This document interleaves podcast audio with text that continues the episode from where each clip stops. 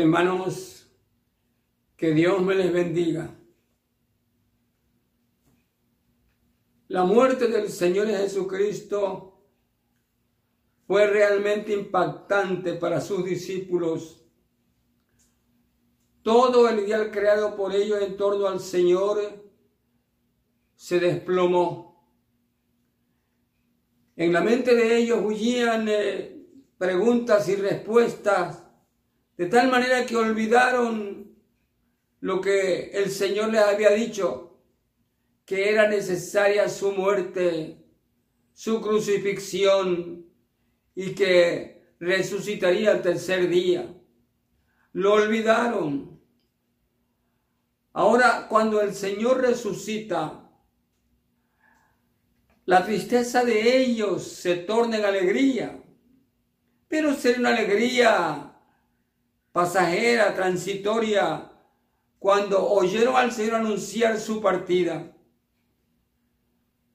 El Señor, después de cuarenta días, un mes, diez días, de dar pruebas irrefutables e indubitables de su resurrección, asciende a la gloria en una demostración palpable de su poder sobrenatural. El Señor había cumplido con el propósito del Padre.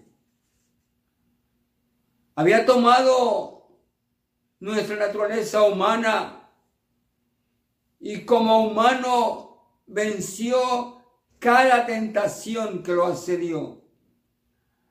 Como humano nos enseñó una nueva manera de vivir basada en el amor, la justicia, la equidad y el servicio. Como humano, obtuvo la más completa victoria sobre nuestros pecados en la cruz del Calvario. Sí, hermano, Jesús cumplió. Había cumplido con el propósito del Padre. Pero allí no termina todo, mis hermanos. El Señor deja a sus discípulos y con ellos a su iglesia, esto es, a cada uno de nosotros, un enorme desafío que causaría un impacto profundo en la historia de la humanidad. El desafío era: vayan y hagan discípulos, esto es, seguidores que los imiten, y háganlo en todas partes del mundo, bautizándolos en nombre del Padre, y del Hijo, y del Espíritu Santo, y enseñándoles que guarden todo lo que yo os he enseñado.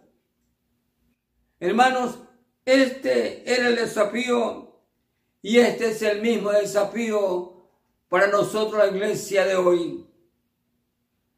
Se trataba y se trata de un discipulado de vida. Se trataba y se trata de seguir el ejemplo del Señor. Se trataba y se trata de amar como Jesús amó, de servir como Jesús sirvió, de vivir como Jesús vivió. Ahora, el seguir el ejemplo del Señor se convertiría para sus discípulos y para su iglesia en una batalla sin cuartel, en una lucha tenaz contra un enemigo tenaz. Pero la ventaja para los discípulos y para nosotros, la iglesia del Señor, es que en esta contienda, en esta lucha, en esta batalla, jamás estaremos solos. El Señor, por medio del Espíritu Santo, estaría con ellos y con los que creeríamos en la palabra de ellos, en el testimonio y en la vida de ellos. Amén. Juan, o Lucas, perdón, Lucas capítulo veinticuatro, verso cuarenta y nueve, nos habla de algo extraordinario, la promesa del Espíritu Santo. Veamos Lucas veinticuatro cuarenta y nueve. Lucas veinticuatro cuarenta y nueve.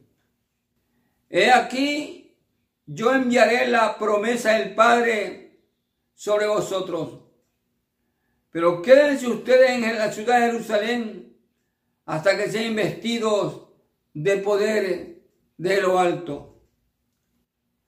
En Hechos uno ocho nos dice: pero recibirán poder cuando haya venido sobre ustedes el Espíritu Santo, y me serán testigos en Jerusalén, en toda Judea, en Samaria y hasta lo último de la tierra. Y luego en Hechos dos, versículos uno al cuatro, vemos el cumplimiento de esta promesa, la gloriosa venida del Espíritu Santo sobre la iglesia. Hechos dos, uno al cuatro, dice así: cuando llegó el día de Pentecostés, todos estaban reunidos en un mismo lugar llamado aposento alto. De repente vino del cielo un ruido como un viento muy fuerte que llenó el local donde estaban, la casa donde estaban ciento veinte personas, incluyendo María, la madre en lo humano de Jesús.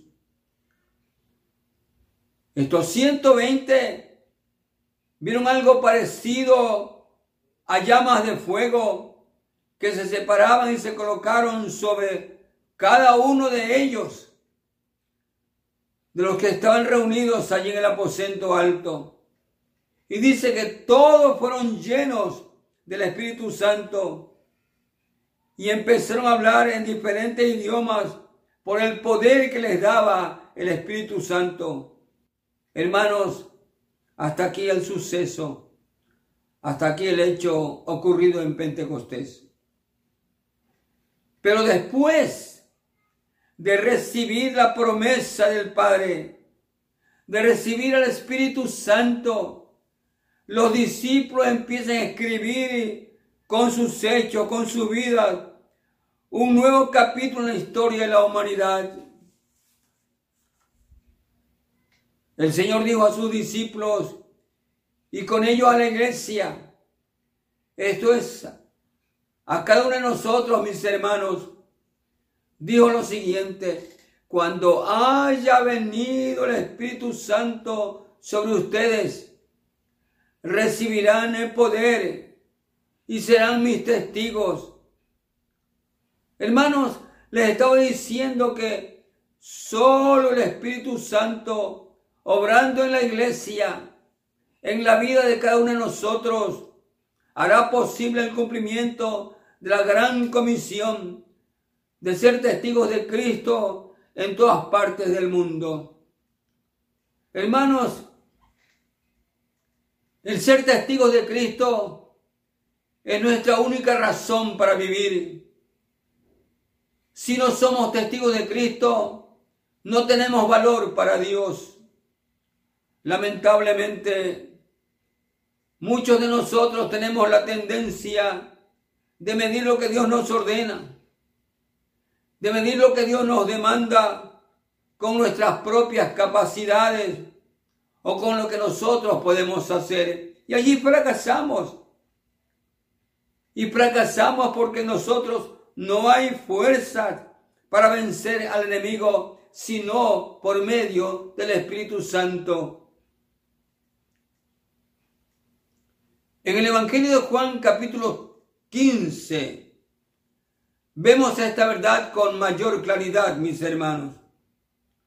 Aquí el Señor enseña usando la figura de una planta, la planta de uvas o la vid. Y vemos cómo de una verdad incuestionable deviene una verdad irrefutable, una verdad espiritual irrefutable. vamos a ver la verdad natural incuestionable. En lo natural, las ramas tienen que estar adheridas a la planta para que de ese modo reciban de su savia la vida y tengan frutos. Eso en lo natural. Ahora en lo espiritual, en la verdad espiritual irrefutable, hermanos, si no estamos adheridos a Jesús, que es la savia de la vida, no podemos dar frutos. Es imposible producir frutos. El mismo Señor nos dijo, porque separados de mí, nada pueden hacer. Bien, entremos otra vez al terreno de lo natural para mostrar una verdad espiritual. El sembrador cuida la planta, la riega, le pone abono, la limpia de toda maleza, con el propósito de que la planta crezca, se desarrolle y produzca frutos. En lo espiritual, la voluntad del Padre es que nosotros, como ramas adheridas a Jesús su Hijo, demos mucho fruto y así glorifiquemos su nombre, el nombre del Padre. Vamos a ver los tipos de frutos que deben darse en nuestra vida como cristianos. Primero están los frutos dignos de arrepentimiento. Muchos de nosotros como pueblo del Señor se nos ha alimentado por años con la palabra de Dios, pero también muchos de nosotros no evidenciamos un sostenido desarrollo espiritual. Muchos de nosotros, no obstante haber sido alimentados por años con la palabra de Dios, no hemos crecido, no nos hemos desarrollado espiritualmente y por lo tanto no hemos dado frutos. En Mateo capítulo tres, versículo ocho, Juan el Bautista decía, hagan frutos dignos de arrepentimiento. Esto es, produzcan frutos que realmente demuestren que se han arrepentido. Hermanos, la mayoría de nosotros, los cristianos, lamentablemente muy poco nos preocupamos de producir este tipo de fruto. Pero el Señor quiere, desea, es su voluntad que en el diario batallar contra los ataques del mal seamos un testimonio veraz, que cada día seamos mejores viviendo para dar frutos, que seamos como, dice Pablo, como cartas leídas. Lucas tres dieciocho. Lucas tres dieciocho nos habla el Bautista que dice, con esta y otras muchas exhortaciones, Juan anunciaba las buenas noticias al pueblo. Hermanos, el Bautista predicaba no para agradar a las gentes, no. Predicaba para que haya en ellos un evidente arrepentimiento. Para que haya en ellos y se vea en ellos un verdadero arrepentimiento que los lleve a dar espalda al pecado y se vuelvan a Dios de corazón.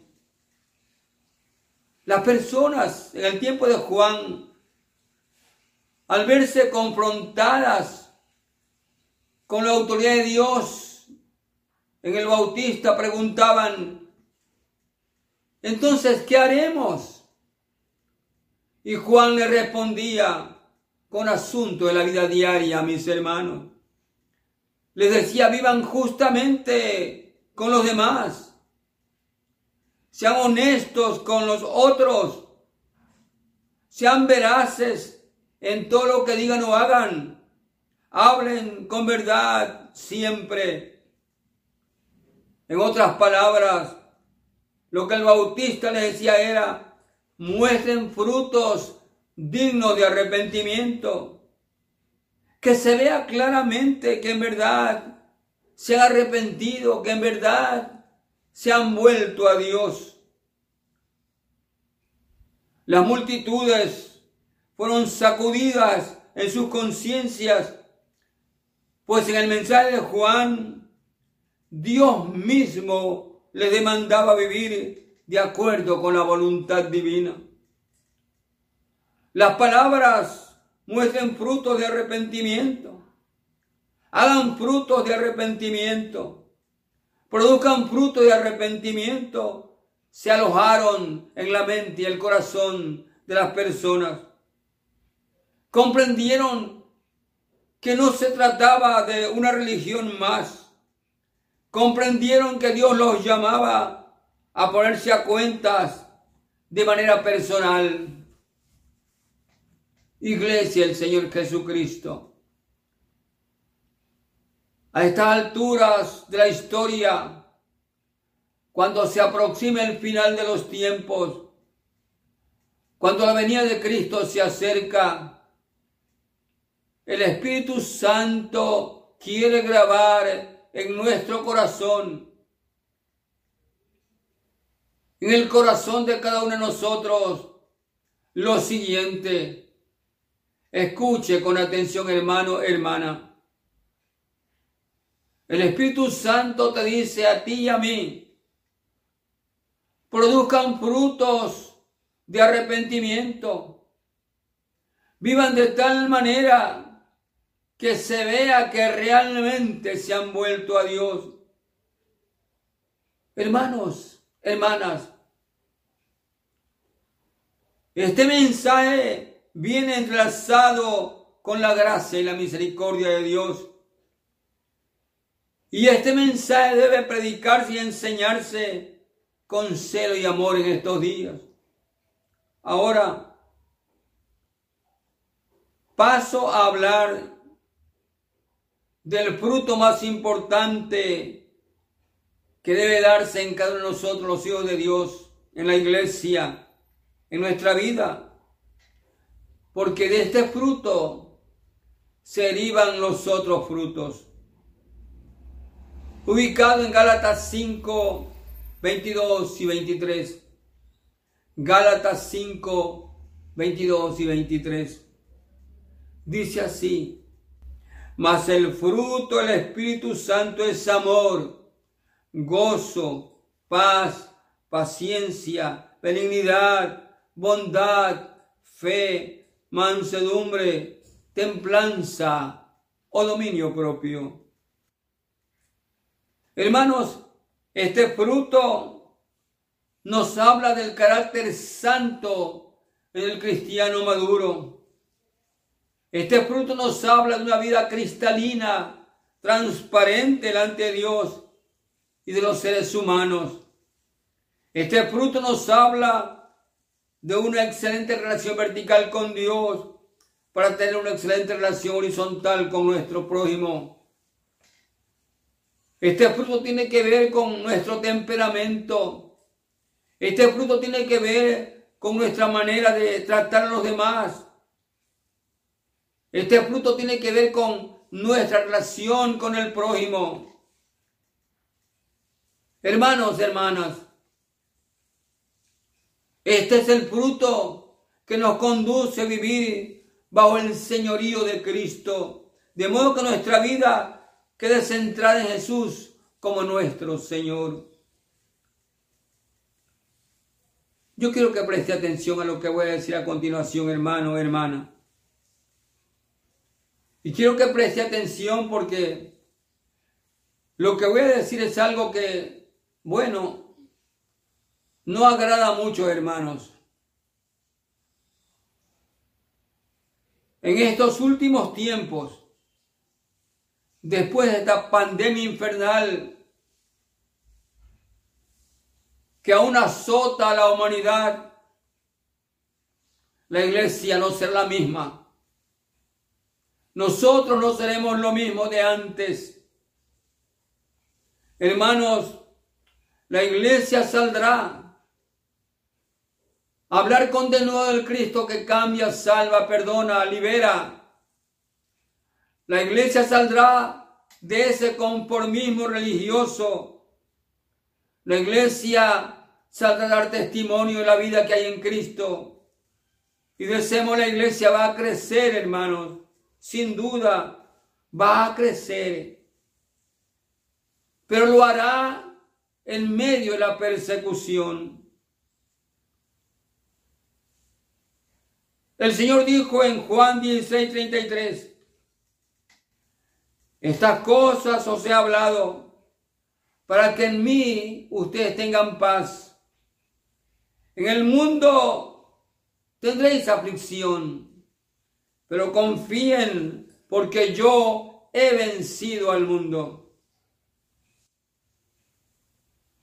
Los primeros cristianos del libro de los Hechos experimentaron esto. La iglesia creció, pero creció, hermanos, hermanas, en medio de la persecución. Hechos ocho uno nos da un ejemplo de esto. Hechos ocho uno. En aquel día hubo una gran persecución contra la iglesia que estaba en Jerusalén y todos fueron esparcidos. Hermanos, insisto, en el libro de los Hechos, la iglesia creció numérica y espiritualmente, pero lo hizo en medio de la persecución. Los motivos por los cuales se perseguía a los cristianos de aquel tiempo eran múltiples. Por el tiempo solo veremos dos. Primero, se los perseguía porque los cristianos no reconocían al emperador romano como Señor. Para ellos Cristo era su Kyrio, su Señor. Y esto hacía que no rendieran culto al César, sino al mismo Cristo como Señor. Segundo, se los perseguía porque según Roma, este desconocimiento de autoridad ponía en peligro la seguridad del Estado. Ahora bien, yo quiero que ustedes observen en su Biblia, por favor, un versículo que muchos quisieran que no estuviera en la Biblia. Este versículo es para aquellos que no creen en la persecución de la iglesia. Este versículo está ubicado en la segunda carta de Pablo a Timoteo, capítulo tres, versículo doce. Segunda Timoteo tres, doce. ¿Lo tiene, hermano, hermana? Dice así: todos los que quieren vivir piadosamente en Cristo, los que quieren vivir en santidad, los que quieren vivir agradando al Señor, todos ellos, dice, padecerán persecución. Hermano, hermana, la causa común, ¿por qué se persigue a una entidad tan noble, tan santa como la iglesia? La causa común nos lo dice Juan en su primera carta, capítulo cinco, versículo diecinueve. Primera de Juan cinco, diecinueve. Juan nos responde lo siguiente. Nos dice, sabemos que somos de Dios. Hermanos, hermanas, ustedes y yo somos propiedad del Señor. Él nos compró para sí. a Él le pertenecemos. Y Juan añade en el versículo diecinueve, Juan cinco diecinueve, el mundo entero, leyó bien, el mundo entero se encuentra bajo el maligno. No dice parte del mundo, el mundo entero. China, África, Europa, América, Oceanía, el mundo entero. Chile, Perú, Ecuador, Guayaquil, está bajo el maligno, bajo el control del enemigo. Ahora, cuando Juan habla del mundo entero, se está refiriendo a este sistema gobernado y controlado por el mal. Yo no tengo palabras para describir esto, pero se me ocurre que trágicamente toda nuestra civilización responde a este sistema del mal. Gran parte de los medios de comunicación, la política, la ciencia, el arte, se mueven bajo el control de este sistema cuya finalidad, escúcheme bien, cuyo propósito es alejar al ser humano de Dios. Pero el golpe más letal de este sistema maligno es que ha logrado que el ser humano viva o exista sin esperanza, exista perturbado por las demandas de la vida, golpeado por la preocupación, coexistiendo entre el desánimo y el temor. Este sistema manejado por el mal ha logrado crear una generación atormentada por la desesperanza. Pero hermanos amados, nosotros, usted y yo, conocemos perfectamente que tenemos una esperanza de vida, una esperanza viva que es Jesús, nuestro Señor, nuestro propietario, nuestro dueño. Entonces, anunciemos. Por ahora, coja su celular o el teléfono y cuando termine esta pandemia salgamos a anunciar. Los tiempos apremian, mis hermanos.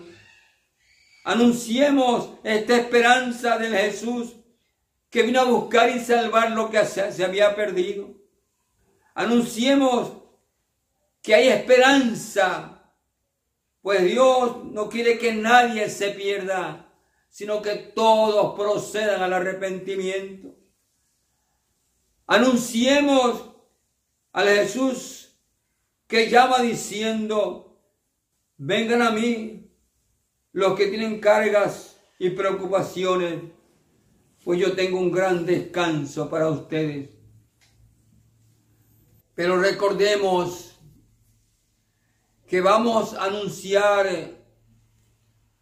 a seres humanos, a personas cansadas de tanta hipocresía religiosa.